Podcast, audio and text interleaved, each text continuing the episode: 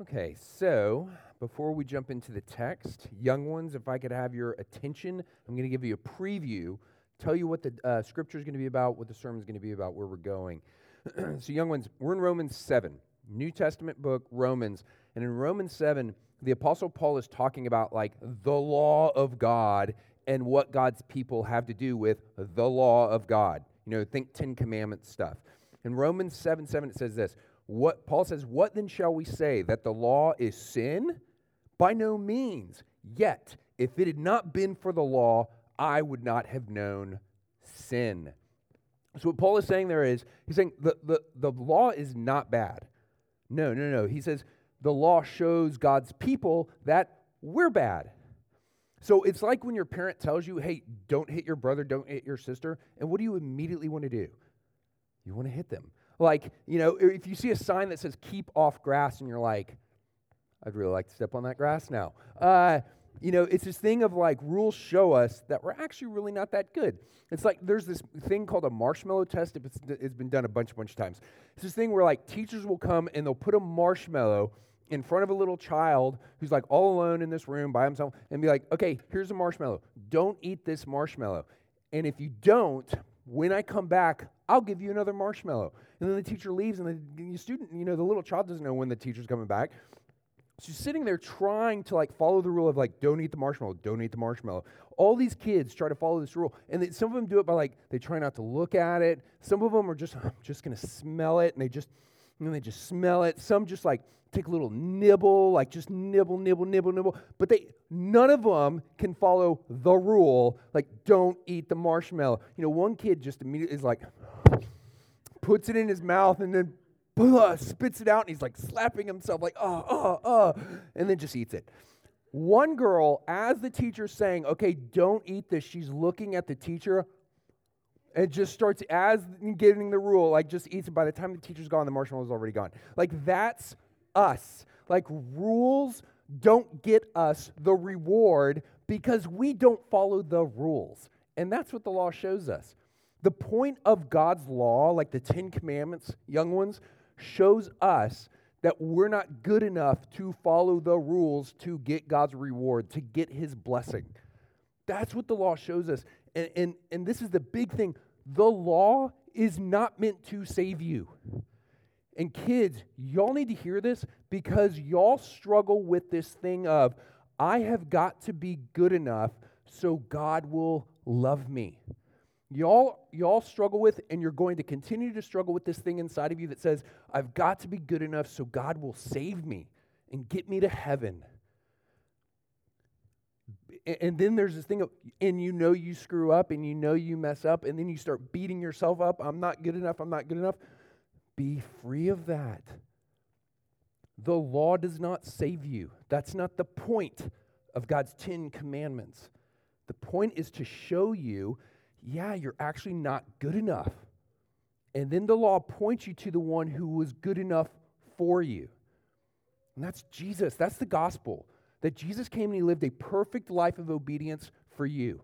And then he died for your law breaking. You are saved, young ones, last thing, you are saved by good works. You are. Just not your good works. You're saved by Jesus' good works. And you need to believe in him. Don't believe in yourself. That's the gospel. That's what Paul's talking about here with the law and God's people. The law shows us who we have to run to because we're not good enough. We're we're going to be in Romans 6. We're going to start in verse 14 because this is where Paul has started this conversation, and then jump to uh, the first half of chapter 7. I just got to say this to everyone before we jump in. Romans 7 is one of the most argued over passages in the New Testament, if not the most argued over passage. As in, like, what is Paul saying in Romans 7? We're taking this chapter in two parts. This is part one. This is really good you're here for part one.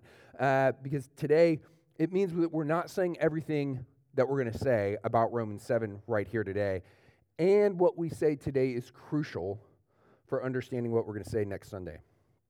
Last, most important here, what is going to help us understand what Paul is saying in Romans 7 is keeping the main point the main point. And the main point of Romans 7 is all about the law of God. and what God's people are supposed to do with it. So, with that, please stand for the reading of God's word.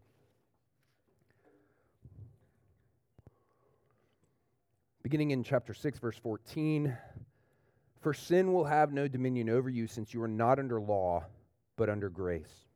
In chapter 7, verse 1 Do you not know, brothers, for I'm speaking to those who know the law, that the law is binding on a person only as long as he lives? For a married woman is bound by law to her husband while he lives, but if her husband dies, she is released from the law of marriage.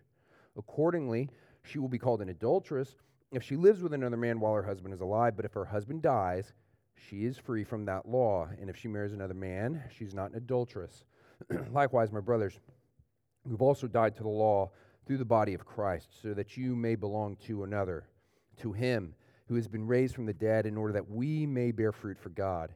For while we were living in the flesh, our sinful passions aroused by the law were at work in our members to bear fruit for death.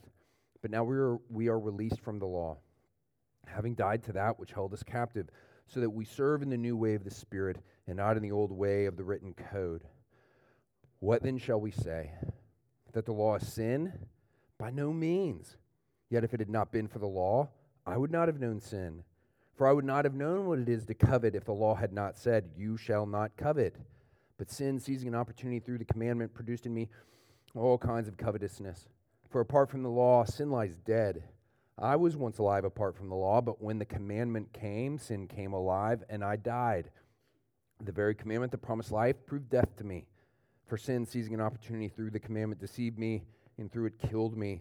So the law is holy, and the commandment is holy and righteous and good. Did that which is good then bring death to me? By no means. It was sin, producing death in me through what is good, in order that sin might be shown to be sin, and through the commandment by, might become sinful beyond measure. The word of the Lord. Please be seated. So, just again, um, verses 1 to 6 kind of tells us where Paul has been and where he is going for the next chapter or two, two chapters. Um, and, and we're focusing this morning on verses 7 through 13 uh, to, uh, to flesh that out. The, the word law, it appears 23 times in Romans 7. And that doesn't include the word commandment, which appears another six times. So, law, law, law. Paul is talking about the law of God. And Paul's teaching on the law that salvation is by grace grace alone, apart from works of the law, that was very, very unpopular. And it had been very misunderstood and misinterpreted by the people that Paul is preaching this to. So the accusation following Paul now, wherever he goes, is Paul destroys the law of God. That's the accusation. Paul preaches against the law. Paul is anti law. the view in that day amongst Paul's own people, the Jews, was that the law was given at Mount Sinai to Moses for the good of God's people. That was also the common view in the early church. It's still a common view in the church today. God gave the law to Moses on Mount Sinai for Israel's good. Here is the law. The arrangement is here is the law, and if you obey the law, you will be blessed. Okay, the common view is that it's that that's a good arrangement for God's people. Paul says he used to hold that common view until he realized how wrong it is. Verse 9 I was once alive apart from the law, but when the commandment came, sin came alive, and I died. The very commandment that promised life proved to be death to me. Paul says that the law, and he's talking about the law given at Mount Sinai, he says it kills God's people. Paul has just been saying in Romans 5 and 6, we need to be delivered from the penalty of sin and we need to be delivered from the power of sin. And now, here in Romans 7, Paul says, and we also need to be delivered from God's law.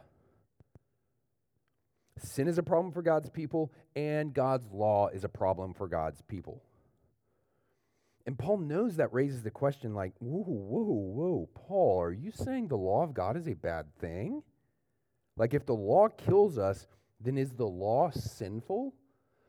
and Paul is very quick to answer no, the law is not sin. But the law reveals sin, it reveals the sin in God's people. Verse 7 If it had not been for the law, I would not have known sin. And then Paul explains himself. And here we go, because this is where the ink uh, begins to get spilt by New Testament commentators. Who is Paul referring to with this first person singular I stuff? Like, who is the I? Like, is Paul speaking personally as a Jew? Or is he speaking personally as a Christian? Like, is this pre conversion Paul talking, or is this post conversion Paul talking? Uh, and this is going to come up in the second half of Romans 7 2. This is why this is important to address this right here. You got to remember the main point. The main point is the law. Okay, when Paul says in verse 9, I was once alive apart from the law, but when the commandment came, sin came alive and I died, that does not make sense of Paul personally speaking. Because Paul was raised as a Jew. Like Paul, all if you know Paul in his life, which we do through through the book of Acts, Paul always loved the law until he met Jesus on the Damascus Road and became a Christian. Paul loved the law. Paul is not here describing himself as an individual. Okay? It, so we can get at this this way. What point in time is Paul referring to when he says, when the commandment came, when the law came? The Bible never talks about the, when the law came to one person. That's not how it talks about the law. It talks about when the law came historically. When did the law come historically? Mount Sinai, Moses, Ten Commandments. That's when the law came. So Paul is not talking about when the law came to him like as a child. He is talking about when the law came to Israel historically. He is describing himself as Israel itself. Paul is speaking in the first person in solidarity with the old covenant community. And the question Paul is asking is what happened on Mount Sinai when the law came? Well, he says, the law killed Israel because it revealed sin in God's people. And Paul says, let's just take that 10th and final commandment as an example. You shall not covet. The 10th commandment is a command to be content. That thing of you shall not covet, listen, you got to be content in every situation. You got to not desire what other people have. Okay? Do you th- just, uh, that's the command that, that's given to Israel that they're supposed to follow every day. Every day. Do you think you could go one day without coveting? Could you go, could you go one day with absolute contentment? Could you live just one day without comparing yourself to anyone else or comparing your circumstances to other people's circumstances? Go one day with no self pity, no victimhood, no frustration over your circumstances, no critical spirit of others, no jealousy, no envy, no looking at other people wishing you had that body or that job or that success or that relationship or that house or that vacation. Could you live an entire day with no bragging, no name dropping, no boasting, which is all done out of insecurity and coveting? I mean, could, like imagine, imagine you're listening to Moses rattle off the Ten Commandments. You're sitting there like, and you're probably nodding your head like, not a murderer, okay? Yeah, not an adulterer, okay? Not a thief, check, check, check. Feeling pretty blameless right now under this law, okay? And then last but not least, like, no coveting. And you're like, ah. Like, ask someone later, ask someone who knows you really, really well, hey, am I the most content person you know? Exactly, in the lab. Like, ask yourself this. ask yourself this, just right now for a second. Is there any part of your life that you're totally content with? Like, just one part that you're just absolutely content with? I mean, this is where Paul says Israel is awakened to sin. Like, do not covet? Like, that discontentment in me, that's sin? That's God's standard? Well, that's in me, so I don't measure up. Paul says the law came and exposed sin in God's people, and the law did not fix the problem. Like verse 8 but sin, seizing an opportunity through the commandment, produced in me all kinds of covetousness. Like the law points out the problem, and then he says, and the law did not fix the problem. The law did not fix Israel's coveting problem. What the law did do was awaken them to their sin, and then the law stirred that sin up that was already in them. It's like poking a sleeping bear. You're not just waking the bear up, you're stirring something up in that. Like, so back in the fourth century, St. Augustine, old, old uh, leader in the church uh, in Africa, St. Augustine tells a story in his book called The Confessions that when he, we, when he was a teenager, he broke into a private, I can never say this word. It's not orchid, it's orchard, right? Yeah, he broke into someone's orchard. Orchid's a plant. Okay, he broke into this private orchard, garden, and he stole some pears off a tree. And then later on, he's reflecting back on it, thinking, hey, why did I steal those pears? I wasn't, I, I wasn't hungry. And even if I had been hungry, I don't like pears. Like I wouldn't have gone after pears. I hate pears. I threw those pears away to some pigs. Like, why did I steal those pears? And then he realizes I stole the pears because someone told me they were forbidden. Like, until someone told me I couldn't have those pears, I didn't want the pears. I had zero interest in them. As soon as someone told me I couldn't have them, yeah, I wanted them.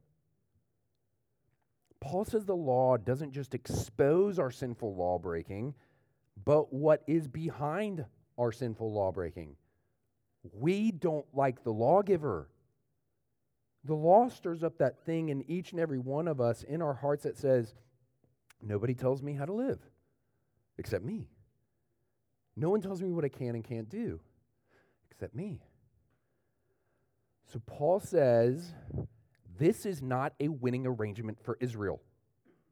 Like it was a works arrangement, as in obey and you get blessing, disobey and you get the curses, the curses of the law. But and we got to be really clear about this. We could go into some detail about this, we're not going to this morning. The law was not about getting the blessing of the kingdom of heaven, not about getting heaven itself. That's only ever been by grace since the fall, not by works, okay? No, the law was given to Israel as a works arrangement to get the earthly kingdom of Canaan. It's a picture, it's a parable in history. Obey, and you get to keep the land of Canaan and have an earthly kingdom.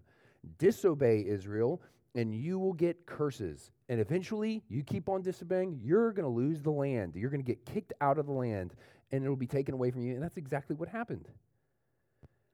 And you see this shift, um, you see this shift immediately in Israel's relationship to God with the coming of the law. Something big changed in Israel's relationship with God when the law came. Like, go read Exodus. go read Exodus.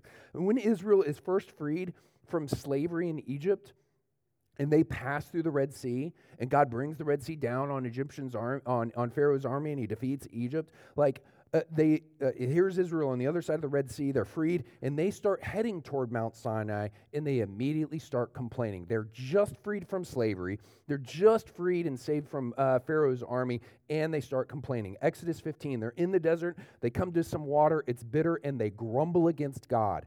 And what does God do? He makes the water sweet. He blesses them.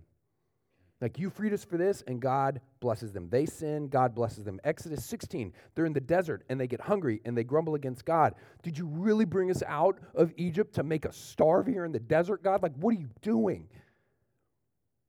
And what does God do? He provides manna from heaven. They sin, God blesses them. Exodus 17, no water, not even bitter water, it's no water, and they grumble. Moses strikes a Moses said, God, y'all, all y'all do is grumble. And he strikes a rock, water comes out, water flows. They sin, God blesses them. Israel is on the way to Mount Sinai thinking, this is a pretty good, this is a pretty good relationship. Like we kind of do whatever we want, you know, and uh, God blesses us. Then they get to Mount Sinai. God comes down in fire and lightning, and they get the law. Do this, and you will be blessed. Don't obey, and you'll be cursed. New arrangement.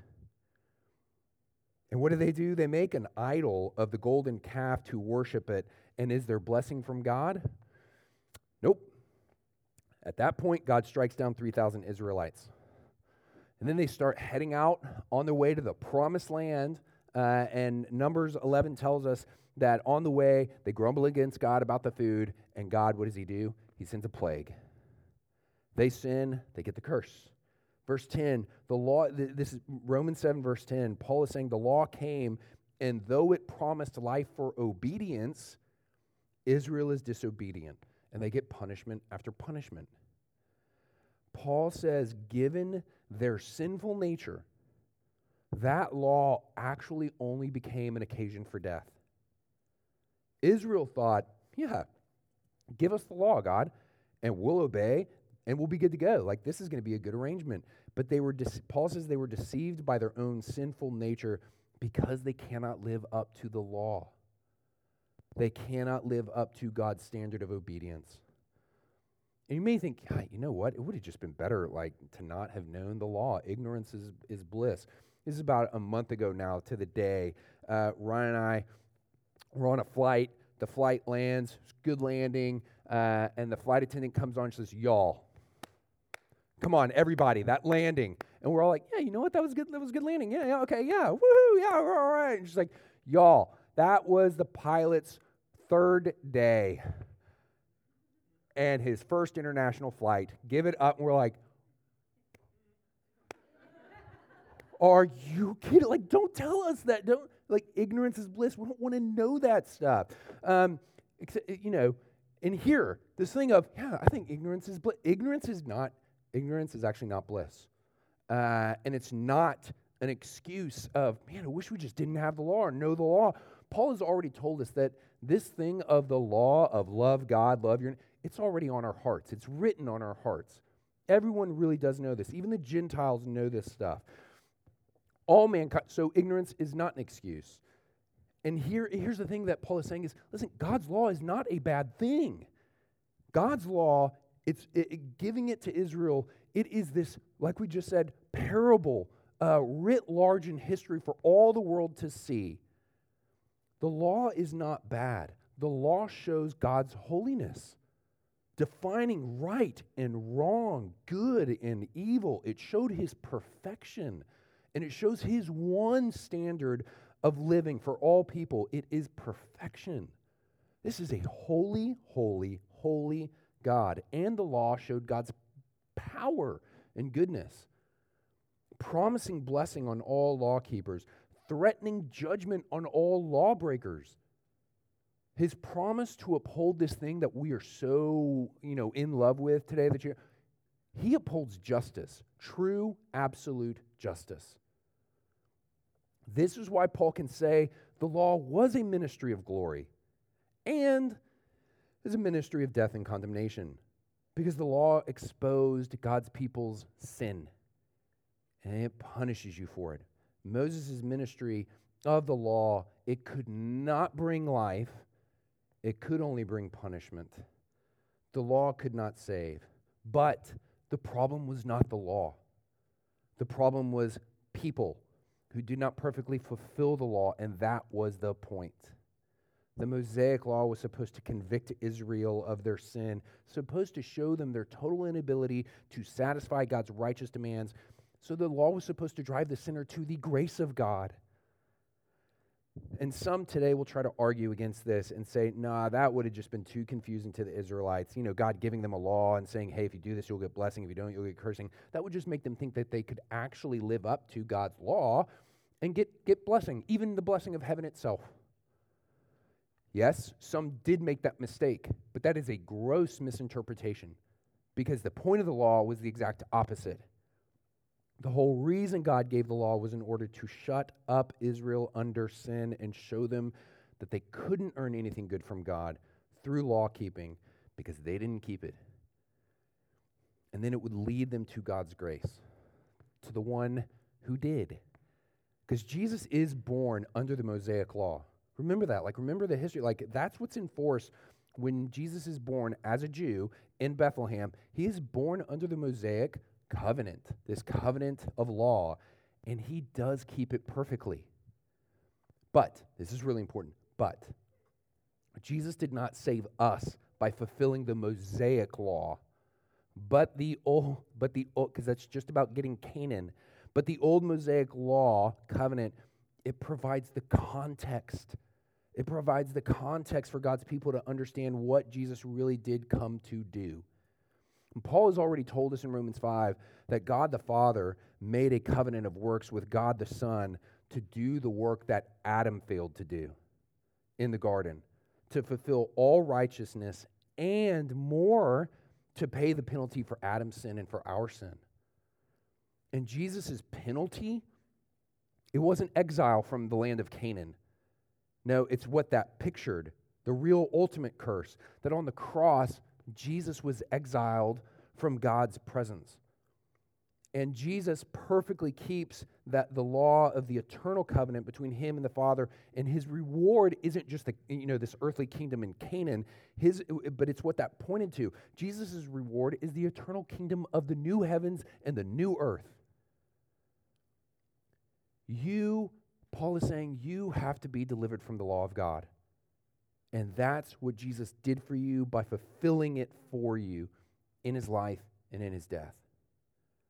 God has a good purpose in killing the old covenant community with the law. It's that the new covenant community, through Jesus, would find life through the gospel of grace. Too many, too many think that Christianity is about creating a righteous record and giving it to God, who then rewards you. Paul says the good news of Christianity is about a perfect record of righteousness that God creates through Jesus, and he gives it to you as a gift. The truth is, what we just said to the kids you are saved by works, just not your works. Go tell everyone you know today, hey, this is what I learned at church. I'm saved by good works. Just not my works. I'm saved by the work of Jesus Christ, who lived the life that I should, fulfilling all righteousness, loving God, loving others perfectly. And he suffered the wrath for all of my law breaking that I should suffer. He took it on the cross. I am saved by his life for my life, his death for my death. Loved ones, the law is one thing, the gospel is another. Getting blessing from God based on works, that is one thing. Getting blessing from God based on grace, that is another. That's the gospel, and that is what you are called to believe. Let's pray.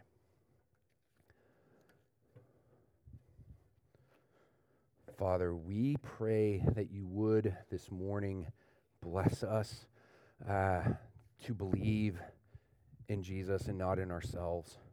As, as we look to our broken lives uh, and our, our sinful, law breaking lives, that we would, we would not rely on ourselves, that we would not rely on good works, that we would not rely on the law, what it cannot do, what it was not meant to do. Father, that we would not rely on ourselves, but you would again point us to our Lord and Savior and to believe in Him, to believe that we are not under the law, but we are under grace. And Jesus has done what we cannot do, and help us to hold that out to uh, our loved ones Help us to hold that out to each other as we struggle with this thing of wanting to be better. Lord, help us to remember we're saved by grace, not by anything we do. We pray this in Christ's name. Amen.